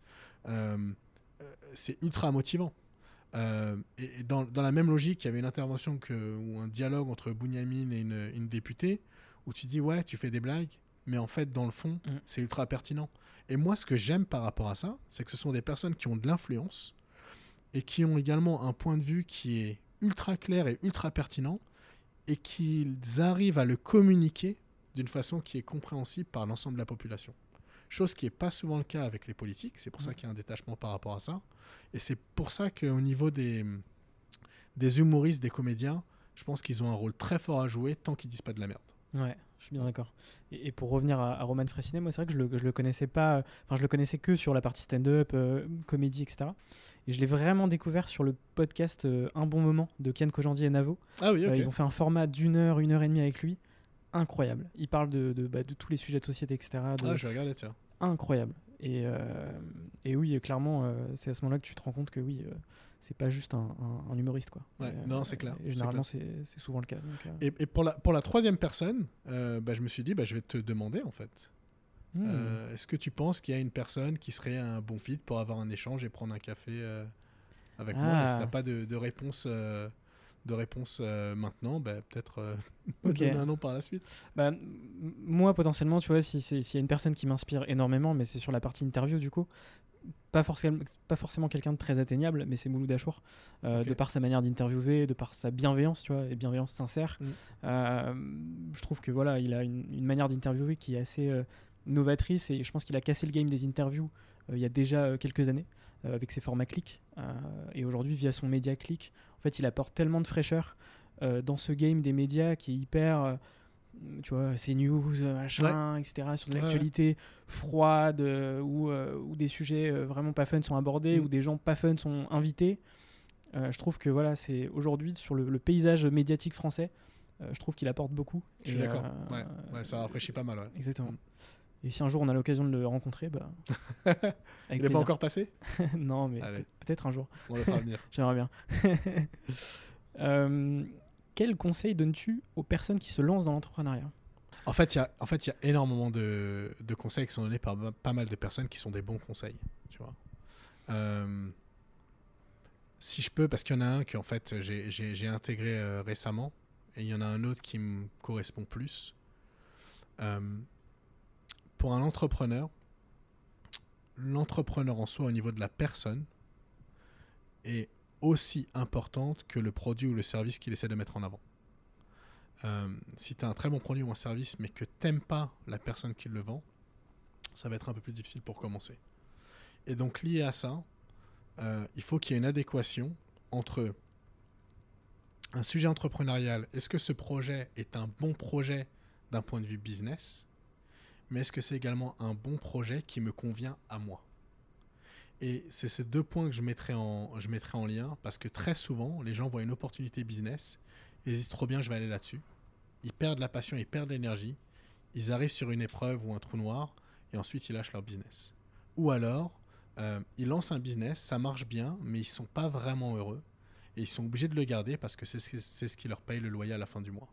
Donc cette adéquation de la personne avec le projet, je pense que c'est quelque chose qui doit, être, euh, qui doit être au centre de tout ce qu'on fait. Ouais, je, suis 100% aligné avec, euh, avec ce que tu as dit. Euh, je vais rajouter une question spécialement pour toi. Ok. Par rapport à l'innovation, parce que tu as, baigné dans l'innovation ouais, j'en ai fait beaucoup, depuis toujours en fait. c'est quoi ton rapport à l'innovation et quels sont les outils que tu utilises pour justement te tenir toujours en veille, tu vois, sur tous ces sujets-là? Parce que tu vois, d'être au courant des, des, derniers projets sur ces mm. sujets, des dernières startups autour de bah, tout ça je lis énormément, je suis ultra curieux et je suis beaucoup de newsletters. Et ça, c'est vraiment, euh, je l'ai déjà dit sur, sur euh, une autre interview, je travaille pas le matin. Et quand je dis je travaille pas le matin, je fais beaucoup de lectures, beaucoup de connexions, beaucoup de conversations, euh, beaucoup de recherches d'informations, beaucoup de veille. Donc c'est, pour moi, c'est presque un hobby en fait. Et, et, en fait, la chose qui est ultra intéressante, c'est que quand as toutes ces informations, tu as du mal à leur donner un sens. Quelque chose qui arrive, euh, euh, que tu as vu sur euh, LinkedIn ou sur un newsletter ou autre, comme elle n'est pas dans un contexte global, tu te dis, bon, bah, qu'est-ce que j'en fais de cette information? Et très souvent, quelques semaines ou quelques mois après, tu commences à avoir des patterns, tu commences à avoir des choses qui s'agencent, tu dis, ah tiens, ils ont fait ça, si tu les mets en contact avec eux, voilà ce que ça peut donner. Et en fait, en ayant ce maximum de data, ce maximum d'informations, limite, tu peux commencer à entrevoir ce qui pourra être fait par la suite et entrevoir un peu ce qui se fera dans le futur. Euh, la partie euh, typique en ce moment, NFT blockchain, euh, si tu n'as pas fait ta recherche d'information il y a 3-4 ans, tu vois, nous les NFT, on en parle, en tout cas dans notre groupe Couch Culture, on en parle, ça fait 2 ans. Tu vois. Donc, moi, c'est énormément de recherche d'information et j'aime bien avoir de l'information snackable et assez pour me dire, bah tiens, ça c'est un sujet qui m'intéresse, je vais aller double-cliquer là-dessus. Ça, c'est la première chose. Je parle à énormément de personnes. La dernière fois, je prenais un café, il y avait une, femme qui avait des très belles lunettes, une femme d'un certain âge, et on parlait, elle était ultra rigolote, et elle m'a fait des connexions aux US, chose que, alors que c'était simplement parce qu'elle avait des belles lunettes en fait. Euh, donc je communique beaucoup, je parle beaucoup avec les personnes, et j'essaie surtout de savoir d'où ils viennent et ce qui les motive, euh, parce qu'il y a souvent des affinités qui se créent comme ça. Euh, et, une des choses qu'on fait pas assez en France, c'est ces, euh, ces, masterminds, ces groupes de, d'entraide, beaucoup de Slack aux US, euh, dont je fais partie, des Slack de, de 5000 personnes, mais qui apportent énormément de valeur. Et ça, j'aimerais bien qu'il y en ait, ait davantage en France. je pense que ça marche pas trop parce que les gens aiment pas trop donner. mais je pense que ça peut aussi se contrer en, en le, en le leadant par l'exemple, en fait. Donc là, j'ai commencé à créer un Slack que j'ai pas encore, sur lequel j'ai pas encore communiqué, que je vais grossir petit à petit. Euh, vraiment de l'entraide, de la générosité, de la bienveillance et essayer de se donner des pistes. Et euh, si ça revient en retour, très bien. Si ça revient pas, ben, au moins tu auras aidé quelqu'un d'autre. Quoi. Ouais. Et il y a un vrai. Euh, côté euh, sérendipité aussi, du coup, Ouais. sur ton parcours? Parce qu'effectivement, bah, le fait d'aimer les rencontres, les échanges Ouais, les voyages aussi. et les voyages, Ouais. euh, bah, c'est tout ce qui fait euh, la sérendipité. Quoi. Mm. Bah, Clubhouse, c'était euh, typiquement Exactement. un exemple de Mm. euh, comment turbo turbocharger la sérendipité. Et pareil, je suis convaincu aussi que c'est tellement essentiel en fait dans notre parcours d'être humain, tu vois, euh, ces aspects-là. Et c'est aussi pour ça que j'ai créé le podcast, euh, de faire des rencontres Ouais. euh, et de faire des échanges qu'on n'aurait pas forcément s'il n'y avait pas de podcast. Bah, difficilement. En... Tu, tu crées des nouvelles opportunités quand tu changes de- d'angle de vue ou de Mm. contexte. Et que ce soit euh, des rencontres, des podcasts, des conversations, t'apportes à, à quelque chose que tu sais déjà, toujours un petit peu plus Mm. de choses. J'ai fait un training avec... euh, euh, enfin, j'ai fait un training avec. J'ai suivi le training de Grant Cardone, qui est un mec dans les sales aux US, un monstre. Et il a créé Grant Cardone University. Et, euh, et ce qu'il disait, c'est si vraiment tu veux faire quelque chose qui est différent et grossir ton business, est-ce que tu as vraiment besoin d'aller euh, tous les midis déjeuner avec le même collègue de travail? Plutôt que d'aller déjeuner avec d'autres personnes. De ouf. La bouffe sera la même, euh, mais l'enrichissement et l'expérience que tu auras sera complètement différente. C'est bien d'aller déjeuner avec son collègue de temps en temps, mais tous les jours, peut-être pas. Et ça, j'essaie de le faire davantage d'ailleurs. Tu vois, j'ai découvert le mot sérendipité début 2018 quand j'ai eu euh, Ludovic Huro dans le podcast Ouais. euh, de, de Shaper et, et Attractive World qui, qui avait créé sa première boîte. Et, euh, et du coup, c'était lui qui m'avait parlé de, de ça et de l'importance justement des rencontres. Même si c'est un axe aussi de son business, lui, il, il le voit de manière très sincère. Mm. Et, euh, et c'est aussi super important. Donc, tu vois, toutes les semaines, j'essaye aussi de rencontrer des gens que j'ai jamais vus, rencontrés. Mm. Et c'est facile aussi à travers la visio, mais c'est vrai que c'est mieux de se voir en physique. Ouais, c'est clair. C'est quand même d'autant plus cool.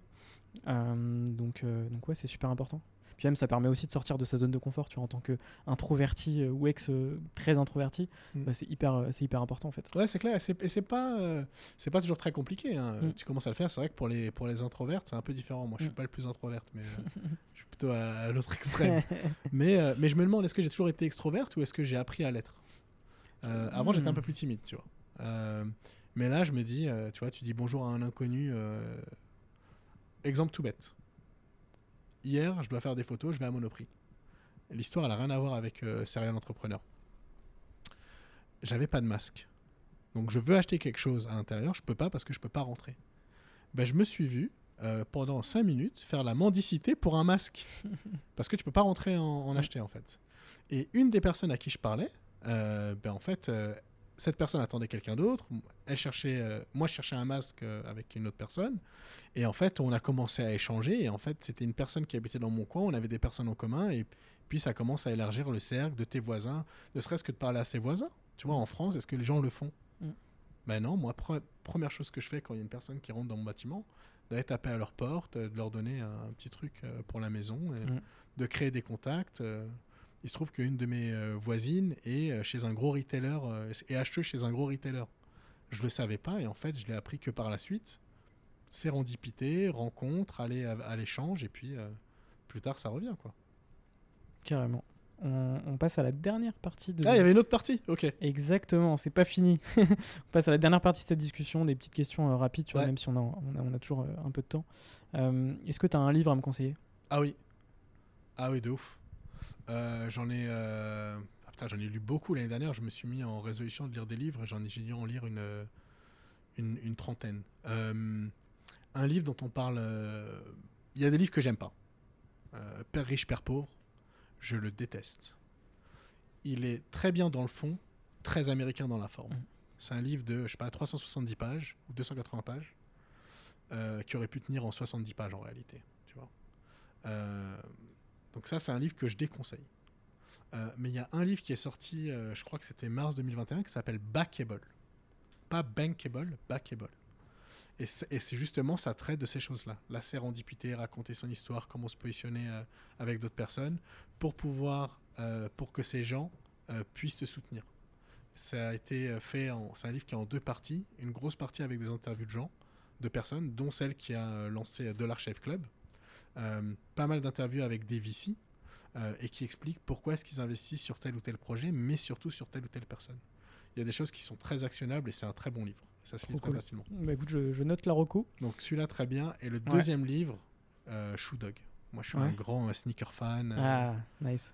Voilà, euh, Phil Knight, euh, Nike, les baskets. euh, et en fait, il y a des thématiques qui sont très proches de celles de Noleo. Des problèmes de logistique, des problèmes de distribution, des problèmes de retour client, des problèmes de compétition. Euh, c'est un livre que je recommande. Et tu as Shoemaker qui a été lancé euh, après, de Joe Foster, qui était le fondateur de Reebok, Hmm. euh, pour ceux qui sont plus Reebok plutôt que Team Nike. Quoi. Ok, trop cool. Moi, je suis team Adidas. Ah bah, ah bah, je sais pas Désolé. ok. euh, Est-ce que tu as un film ou une série à me conseiller? Ah, moi je suis un grand fan de Suits. Mm.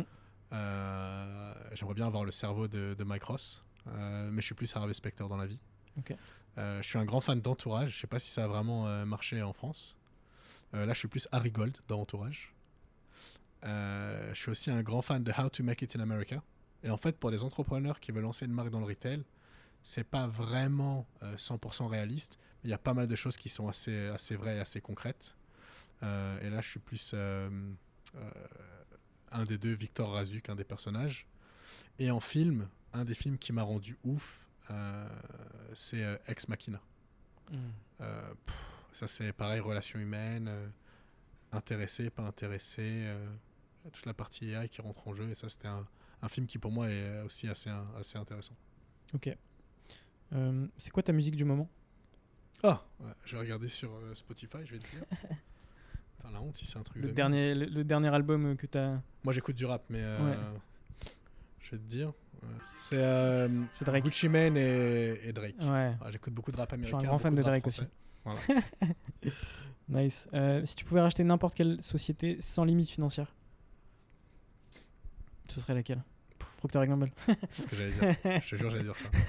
Procter Gamble pour. euh, Un de mes objectifs, c'était en fait de monter au plus haut de Procter Gamble. Et en fait, je me suis dit, si tu veux vraiment changer une industrie, soit tu arrives, soit tu as accès au top, euh, ou soit tu changes les règles et tu montes toi-même ton prochain Procter Gamble.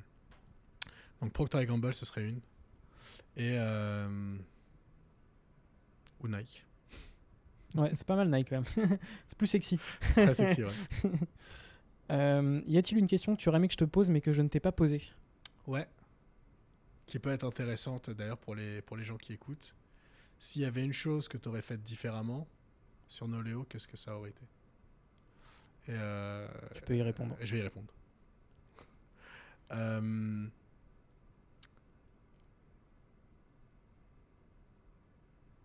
je pense que sur Noléo, on aurait euh, pas dû grossir aussi rapidement. On grossissait de 25% tous les mois euh, au début. Et en fait, quand tu es sur un produit physique avec euh, de l'envoi de produits de la France aux US, tu as des impacts sur ton cash flow qui sont énormes, qui nous ont poussé à lever, qui nous ont fait rentrer dans un engrenage. Euh, si je l'avais fait différemment, ça aurait été d'avoir une croissance plus raisonnée, de localiser la production au plus vite euh, et d'aller chercher des sous vraiment après avoir craqué le, le cost of acquisition et le canal de prédilection. Alors, c'est facile à dire maintenant, mais euh, on n'avait pas anticipé Covid. Donc, euh, mais je pense que c'est ça. J'aurais peut-être passé un petit peu plus de temps plutôt que d'essayer de prendre ce modèle euh, croissance, croissance, croissance à tout prix. Et au final, c'est pas c'est pas forcément ce qu'il y a de plus pérenne en fait. Ok. C'est difficile ce genre de questions dans, dans le sens où potentiellement, effectivement, si tu avais fait les choses différemment, t'en serais peut-être pas là où où tu es aujourd'hui, tu vois. Aussi, ouais, c'est super, euh, c'est super difficile. euh. Ouais, c'est sûr. Mm. ok, nice. Euh, quels sont les entrepreneurs que tu me conseilles pour un prochain épisode? Ah. Donc euh, je fais ta génération de leads. euh, Exactement. Et tu m'en- tu m'envoies leur mail. Non, je déconne. euh, des entrepreneurs que je te conseille français, Euh, plutôt France, bah, francophone Euh, francophones. ou qui parle français.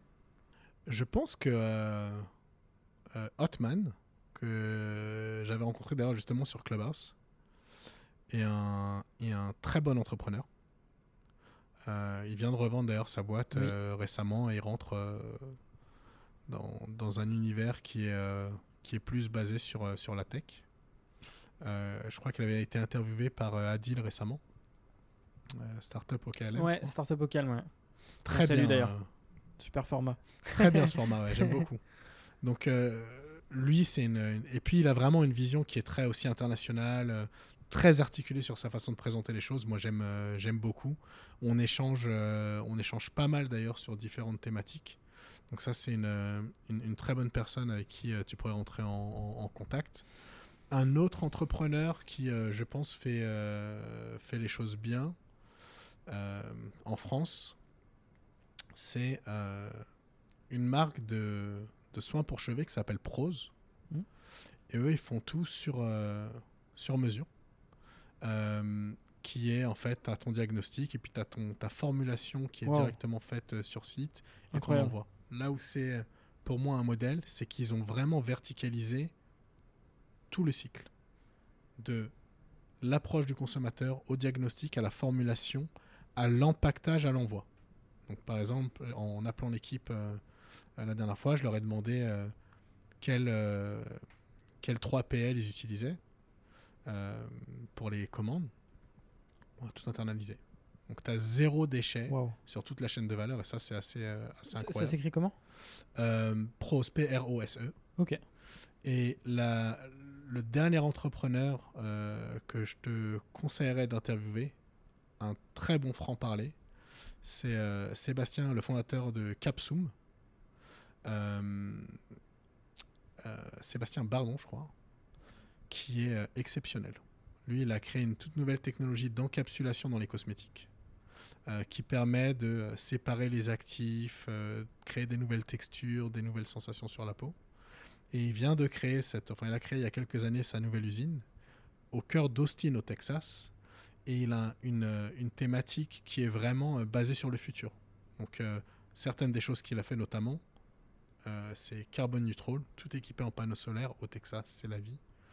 Ils sont plugués directement sur une nappe phréatique pour euh, le rapport en eau directement à l'usine. Euh, et ils créent en fait certains de leurs ingrédients directement sur place grâce à des micro-serres. Donc, tu n'as pas besoin de faire du stockage, d'aller créer des, des, des ingrédients. C'est directement sous serre sur site de production. Tu passes une commande. En trois semaines, ils te créent la pousse de leurs ingrédients sur le site de l'usine. Euh, ils te font toute la formulation sur site et puis ensuite, ils te distribuent ça. Très, très belle, euh, très, très belle Fou boîte. comme business. Ok. Fou. Nice. Et leur fondateur est vraiment euh, très inspirant, bon franc-parler, euh, très innovant. Bah écoute, super pour les recos. Cool. Je pense que Prose, je vais aller checker ça parce que j'ai dans mon entourage des gens qui ont des maladies de peau, tu vois, et c'est vrai que sur l'aspect cheveux, c'est super important et tout- potentiellement toute la merde qu'on peut mettre euh, dans nos cheveux. Bah, écoute, euh, je parle à un des fondateurs cet après-midi, donc euh, je pourrais lui en toucher un mot. ouais. Bah carrément, trop cool. Cool. Et, et la dernière question que j'ai rajoutée pour cette nouvelle saison, euh, pour conclure, c'est quoi pour toi un entrepreneur? Un entrepreneur pour moi, c'est euh, un mec ou une nana qui se dit Moi, le status quo, ça me dérange. Euh, je pense que ces choses-là, je peux les faire mieux. Soit pour les mêmes personnes actuelles, ou soit pour les nouvelles personnes, les nouvelles générations. Et, euh, et donc, du coup, même si les gens pensent que je suis fou, ben, c'est pas grave. Je vais essayer. Et on verra si vraiment mon hypothèse de me dire que je peux faire les choses mieux, ça mènera à quelque chose. Euh, et que ce soit fait sans mettre des bâtons dans les roues des autres, euh, sans y aller que pour l'argent, sans impacter négativement la planète. Pour moi, c'est ça un entrepreneur 3.0, ce sera ça. Mais il y a vraiment cette notion de business à valeur ajoutée, cette notion d'honnêteté et de sympathie de la personne et cette notion de- d'environnement. bah, Ce seront les, les mots de la fin. Cool. Merci beaucoup Lucas pour De cet échange. Euh, je suis heureux de t'avoir rencontré sur Clubhouse. Euh, merci Clubhouse. hein. et enfin, dans la Feu vraie vie, Clubhouse et enfin Ouais. dans la vraie vie exactement. Euh, je pense que l'épisode va, va être très apprécié. Euh, et puis euh, ce que je peux te proposer c'est qu'on se retrouve dans deux ans. Ce serait que je propose ça souvent euh, à certains entrepreneurs de se dire ok dans deux ans on se refait un épisode, on voit tout ce qui s'est passé sur les deux, les deux dernières années chaud. et, euh, et je sais pas on fait ça à San Diego. Allez, chaud, carrément. Allez c'est parti, bah, l'invitation est Merci, lancée. bonsoir, Merci, merci. beaucoup, ciao ciao. Cet épisode est déjà fini. Un grand merci pour l'avoir écouté jusqu'au bout. Si cet épisode t'a plu, tu peux me soutenir très facilement en faisant plusieurs choses. Laisser 5 étoiles sur Apple Podcast, ça booste le référencement du podcast. T'abonner via la plateforme audio de ton choix, Spotify, Deezer, Apple, Google, le podcast est présent partout. T'abonner au compte Instagram, serialentrepreneur avec un underscore à la fin. Et puis t'abonner à la chaîne YouTube du podcast qui est à mon nom, François Lay. Je fais également des vidéos où je raconte des histoires d'entreprise. Tu peux même m'envoyer ton feedback à l'adresse françois-serial-entrepreneur.fr. Voilà voilà, on se retrouve très bientôt pour un nouvel épisode. Bisous.